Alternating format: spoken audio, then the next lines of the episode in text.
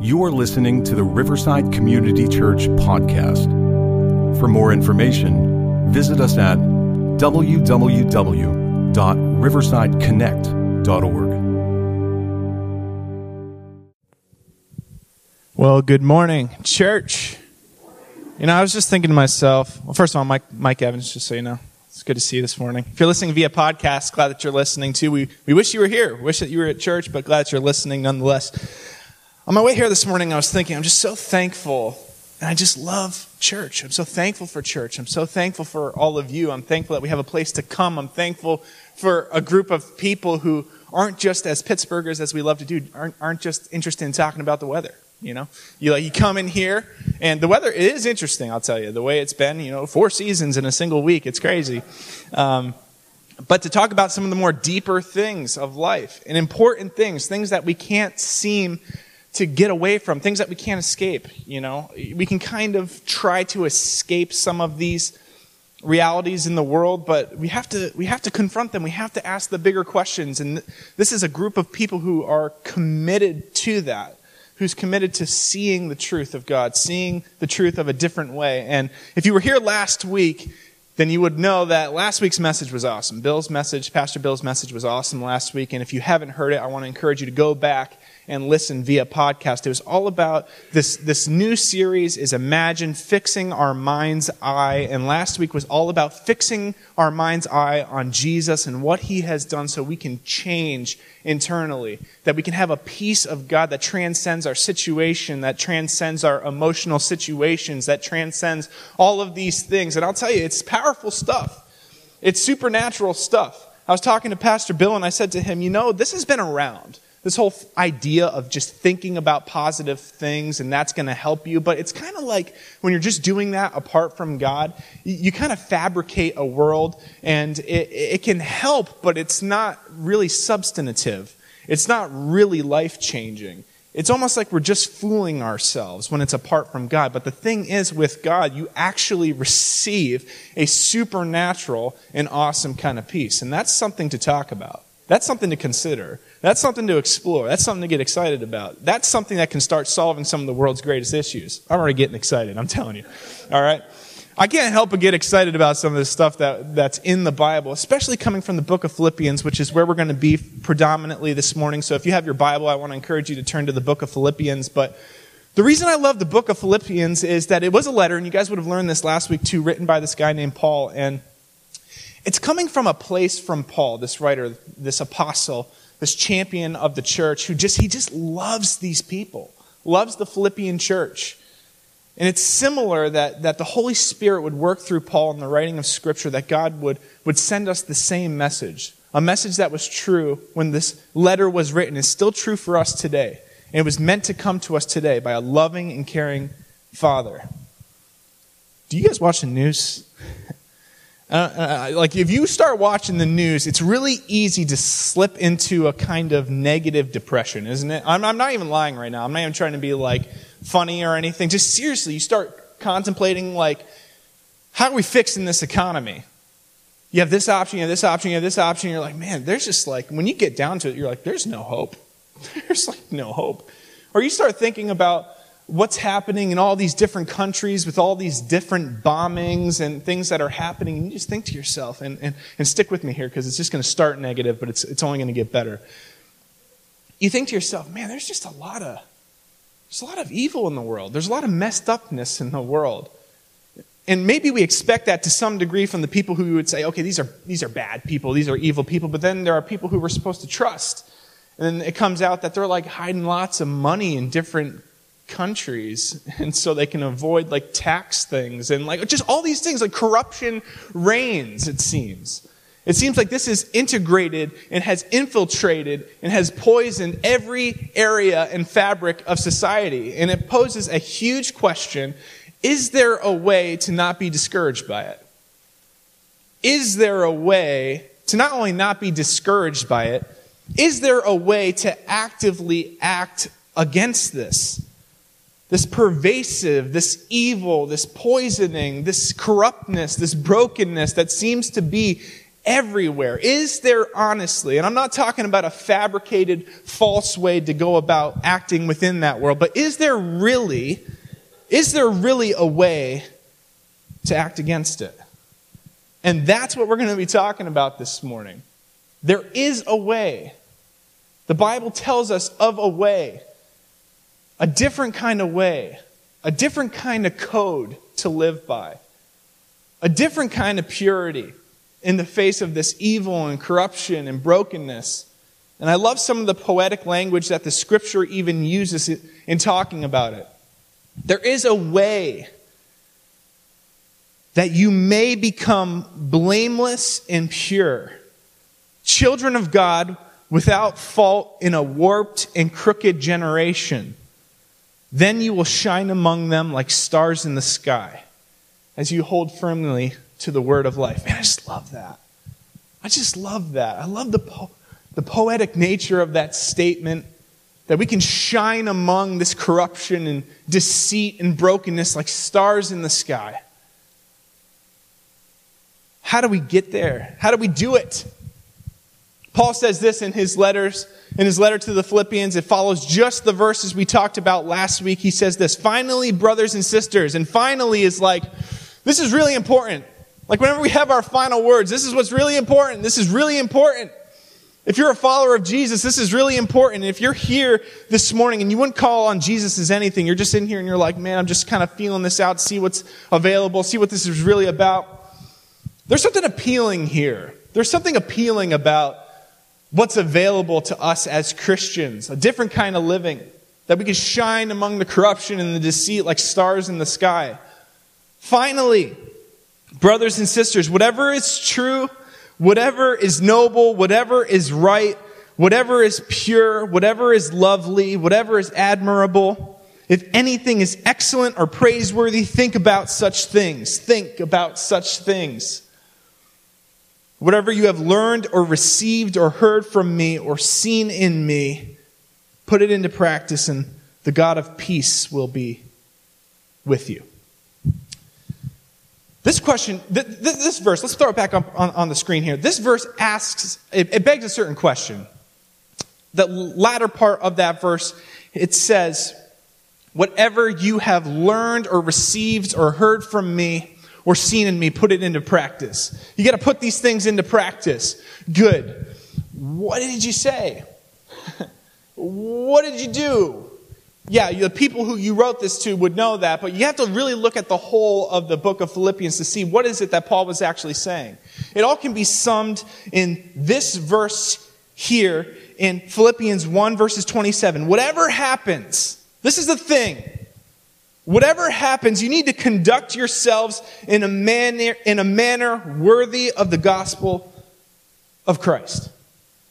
Whatever happens, you have to live in a way that's going to be pleasing to God. You have to live a life that's worthy of this gospel, this good news that you have received as Christians, the truth of Jesus and what he did for you. You have to live a life worthy of that. And you have to look at the way that I lived. You have to look at the way I have lived, Paul has said. And we learned a little bit about Paul last week. And Paul is one of those guys who just, you just look up to. He was really loved by the Philippian church.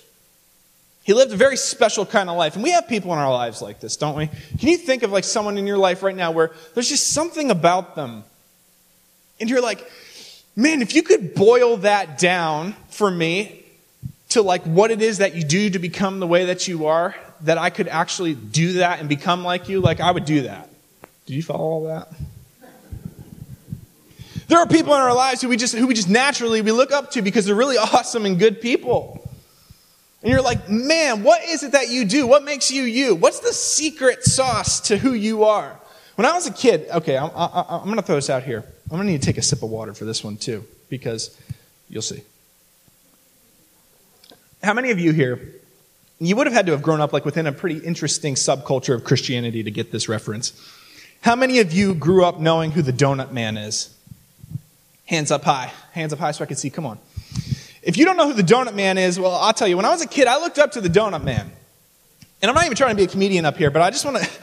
There's some depth to the Donut Man. There's some serious awesomeness to the donut man. Let me so this was like the donut man. Life without Jesus is like a donut, is like a donut, is like a donut. Life without you see baby's already crying. Jesus is like a donut. You got a hole in the middle of your heart. If you don't clap for that, I don't know what we're going to clap for. man, I love the Donut Man. So good. Profound. Goodness. Awesomeness. I wanted to be like the Donut Man. I actually got to meet the Donut Man later in life. And he was, he was kind of weird, to be honest with you. But he was, he was going through a crisis of life, so we won't talk to him as a really good influence. But like the Donut Man, I really looked up to him. We have these people in our lives who we really look up to, and Paul was one of those people. It seemed that whatever came across Paul's path, whatever it was, if it was messed upness, injustice, Paul met a lot of injustice. In fact, when he's writing this letter, he's writing it from house arrest, from people who really don't like him. It seems like life just keeps throwing him some hard blows, that he's really the recipient of that verse that we were talking about, this corrupt and deceit and evilness in this generation, that he was the recipient of that.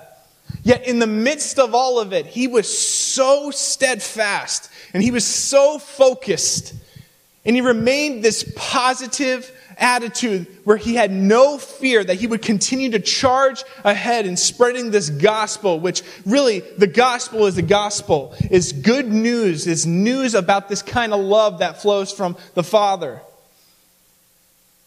through his son dying on a cross. It's a message of love. It's a message of, of it, you, you can't be as good as you are on your own, that there's someone who did something for you. is this really awesome message. And there was nothing that was going to throw him off it. It didn't matter what came before him. It didn't matter what people did to him. It didn't matter what people said about him. He was steadfast. And he loved people. Man, did he love people. You ever come across someone who's just so loving? You're like, man, you just you just can't help but be around them. You just want to be around them because they're so loving. Paul is one of these people.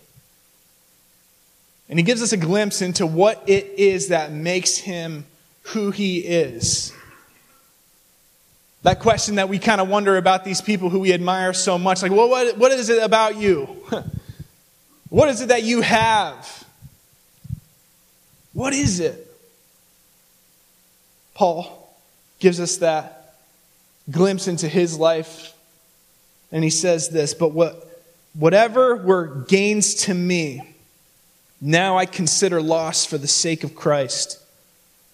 What is more, I consider everything a loss because of the surpassing worth of what? Of knowing Christ Jesus my Lord.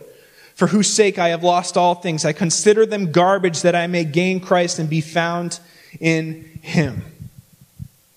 You see, Paul lived under this realization. It's an important one.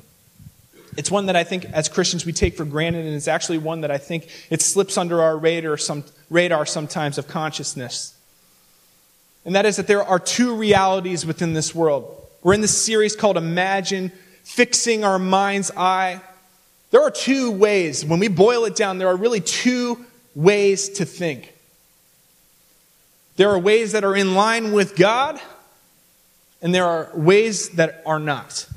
There's godly wisdom, as the scripture says, and there's worldly wisdom.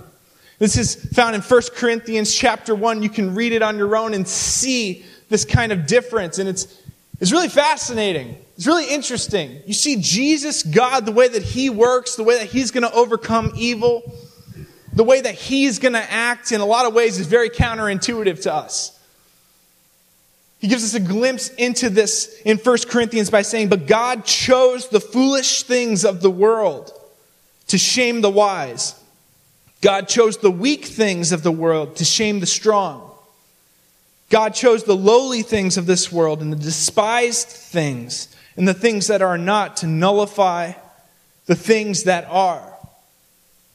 If we want to act in a world that is corrupt, if we want to act in a way that's contrary to that, it's going to come by way of something completely different than I think we're used to. Like, let's consider, I'm going to say a bold statement here. Jesus was bold.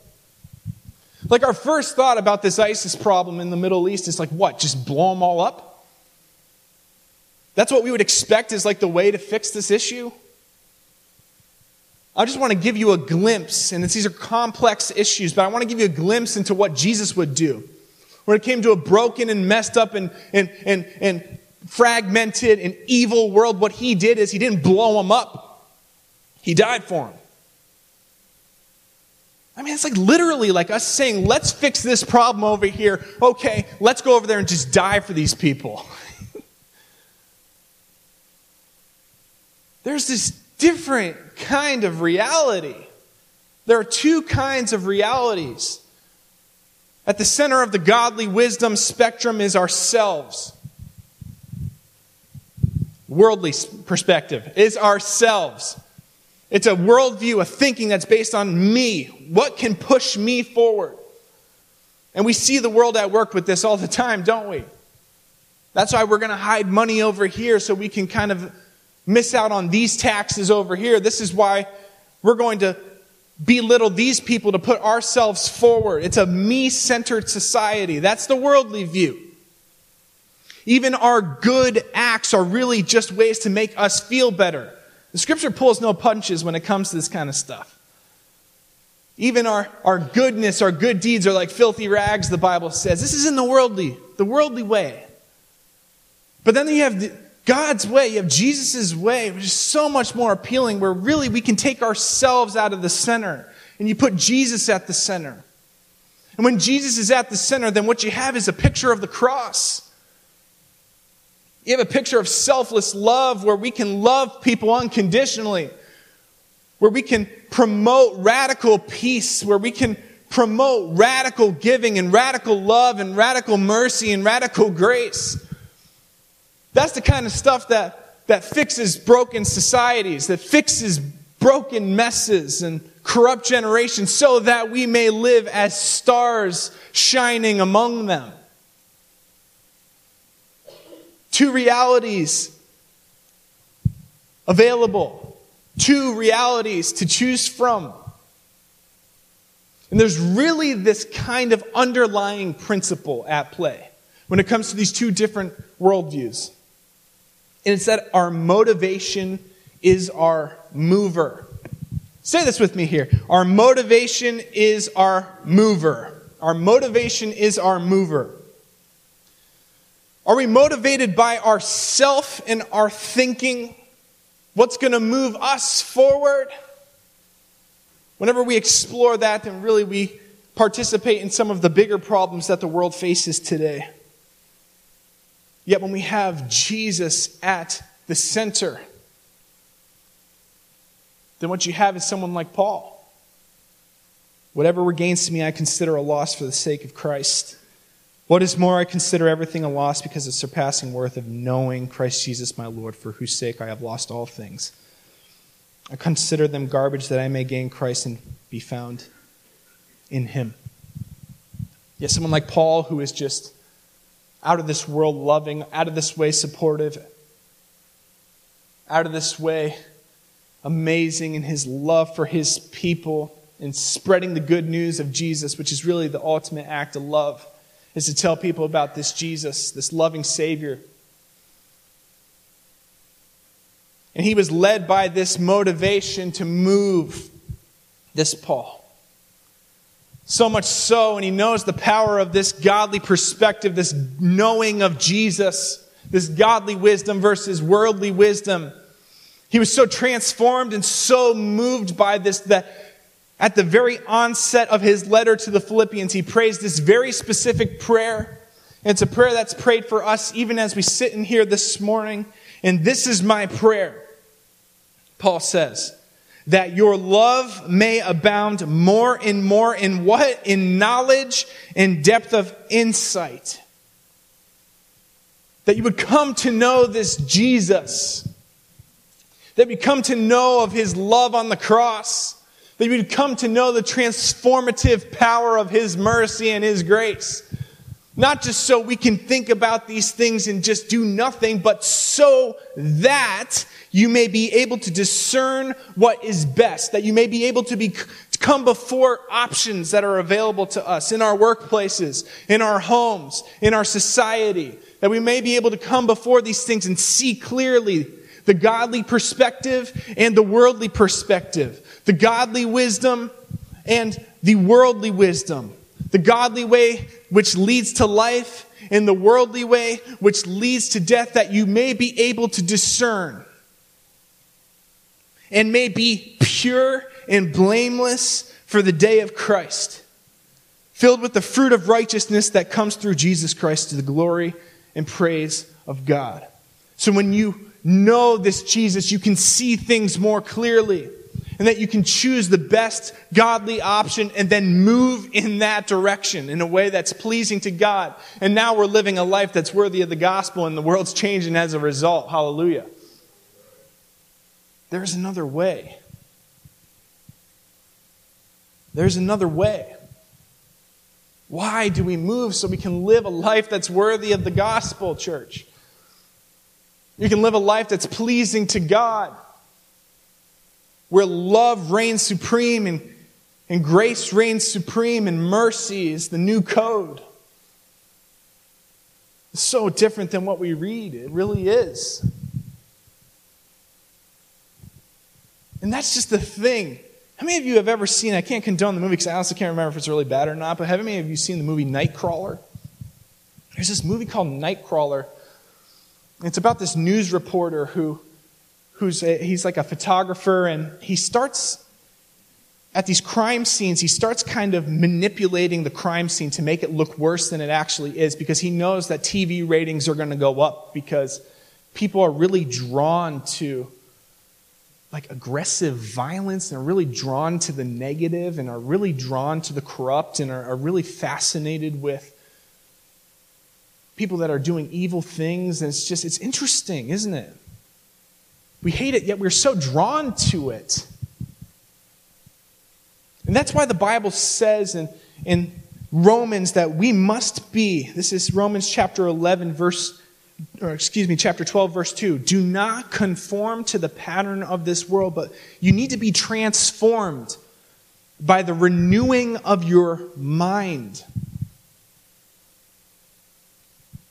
There's a way that we can shine as stars among this corrupt generation and this deceitful generation in these evil times. But it's going to take a renewing of the mind because by default, our minds are not as they should be. Our minds are not as they should be. And this is a hard reality.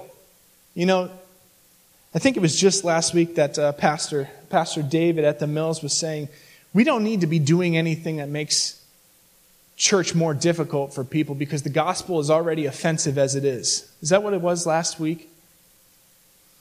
The gospel is, a, is kind of offensive to us at first, isn't it? No one likes to be told that, you know, the way that you're thinking is really messed up. That you're really not living in a way that that's, you were designed to live. You know, I don't want to be unsympathetic to this. It's difficult. As Pastor Donnie says at, Nexus, it really takes a posture of being humble, open, and seeking to be moved by God because this is offensive stuff. The Bible says that we're sinful. The Bible says that we're messed up. That our minds are not in line with God's mind. It's not in line with God's perspective or God's wisdom, which if the Bible is true, then that's really the way to life. That's really the way to light. That's really the way to ultimate love and glory and life now and life after life after death. Our minds are, are disconnected from God prior to what Jesus has done in our lives. And if you're here and you, and you wouldn't call yourself a Christian, this is really important to know. And if you're here as a Christian, I'd like to say this. It's important that we remember our roots so we don't fall into the temptation of going back into those old ways of thinking. Because from those old ways of thinking, this worldly wisdom, this worldly way comes bad ways of acting and participation in a corrupt world instead of shining like a star. But our minds are, are, are disconnected from God prior to Jesus. If you don't have a relationship with Jesus, your minds are disconnected from God, but it's, it's more holistic than that. Our hearts are disconnected from God. Our actions are disconnected from God. And it is such a big deal. Because not only will we will crumble in this world that we live in as we speak because we weren't designed to live in that way. We were designed to live in step and in unison with our Creator. But that death comes ultimately after we die in separation from God. This separation from all that's good and all that's lovely and all that's meant to make us flourish as human beings. But, but, but there is a way to get back to this renewing of your mind. Like C.S. Lewis says, how weird would it be if we had this thirst and yet there was no water that exists? How weird would it be if the scriptures told us that we must be renewed by the transforming of our, of our minds if there was no way for our minds to be transformed? Am I right? And that's where Jesus really, he came in. Jesus came, God is man, and he lived a perfect life where his mind was not disconnected from God, and he lived a life, a, a human life that was perfectly in sync and in step with the Father. And he died on a cross, the deaths that we were to die in our place. And what we get when we trust in Jesus, when we put our faith in Jesus, when we think of him and his goodness, his awesomeness and his love, and we submit to him as our Lord and as our Savior, then his goodness becomes our goodness. And he transforms our, minds so that we may become blameless and pure in a corrupt generation. That we may live by a different kind of code and make a different kind of impact on this world. That people could look at us and see this Jesus who is so loving and is so different that maybe the, the worldly way to act in this situation is violence or, or wrongdoing or what have you. Instead, what they get is this unmerited grace, this unearned love, this radical mercy. This is compelling. This is, this is amazing it's available to all of us. If you hear and you're not a Christian, this is available to you. It's the most important message the world will ever receive. And it's through the preaching of that word, of that good news of what Jesus has done, that he came and he died for us, that when we hear that gospel, that we are changed by the renewing of our minds when we put our faith and trust in, in Jesus. And then as Christians, when we have submitted to that gospel and to this Jesus, that he works on the inside of us out that what's available to us is a different kind of perspective and a different way of thinking. And I love the way that Paul says it in the book of Colossians. Since then you have been raised with Christ, set your hearts on things above, where Christ is, seated at the right hand of God. Set your minds on things above and not on earthly things. For you died and your life is now hidden with Christ in God. I want to invite the worship team to come on up this, this morning. Paul said this. Finally, brothers and sisters, we started the morning this way with this scripture. Finally, brothers and sisters, whatever is true, whatever is noble, whatever is right, whatever is pure, whatever is lovely, Whatever is admirable, if anything is excellent or praiseworthy, think about such things. You gotta think about these things. And these things, these truths and the nobility and the rightness and purity and loveliness, admirable, excellent and praiseworthy things, these things don't exist apart from Jesus.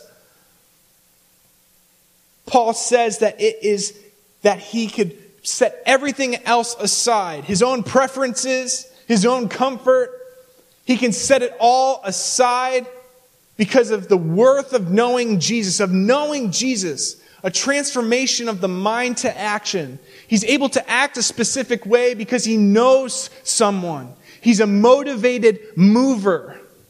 He's motivated by the love of Jesus, the cross of Jesus, how unworthy he is and how loving his Father is. And in turn, he says, There is a way, church.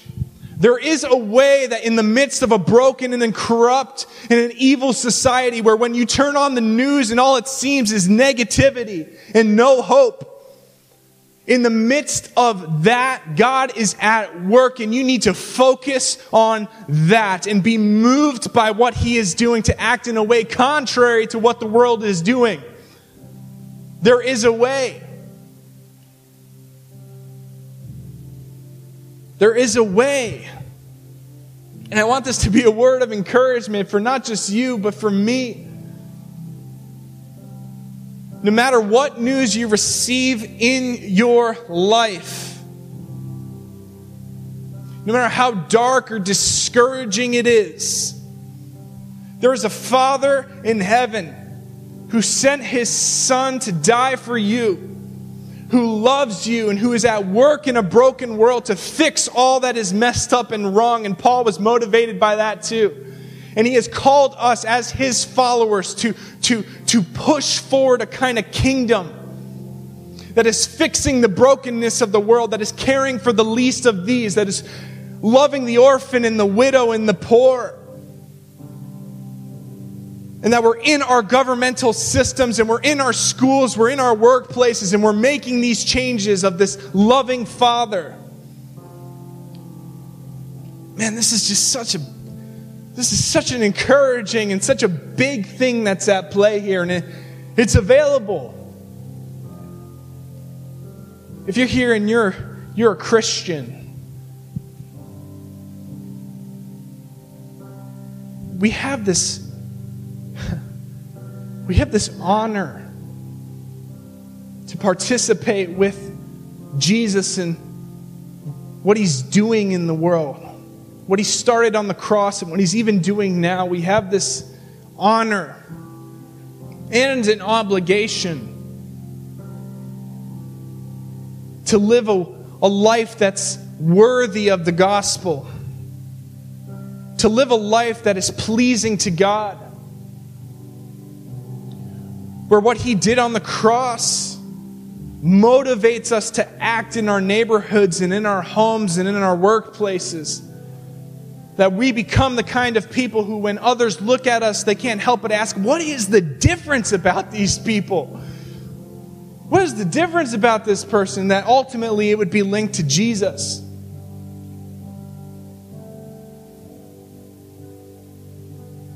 If you're here and you haven't accepted Jesus into your heart and you recognize the messed up nature of this world and you messed up that really, just as I personally have come to realize that apart from Christ, you're really a part of the problem more than the solution, and that you're looking for a way to becoming the solution to that problem,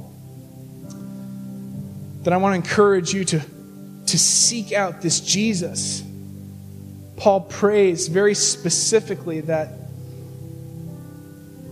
this love would abound and that this different way of living would come to, to fruition and bear as a result of more knowledge and, and depth of insight to determine what is best, with Paul himself being the first to say what is best and the surpassing worth is knowing Jesus Christ my Lord. So, how do we become motivated movers? How do we act in a world that's messed up? Well, we got to follow Jesus. We got to stay fixated on Him. We've got to, in the midst of all the brokenness and calamity of the evil, the corruption, we've got to focus on whatever is noble, whatever is right, whatever is pure, whatever is lovely, whatever is admirable, if everything, anything is excellent or praiseworthy, we need to think about such things. And thinking about such things is to focus on Jesus and what he has described as good in his word, what he has described as lovely in his word, what he has described as beautiful in himself, in his person, which can be found in his word. Church, there is a way. And I think we ought to respond in worship for Jesus and the way he has provided us a way out of the corruption, that we can act in a way that's different. And let us become those people who are living a life worthy of the gospel a motivated mover in a corrupt and broken society where we might shine as stars among them as we hold firmly to the word of life. Let's pray. Jesus,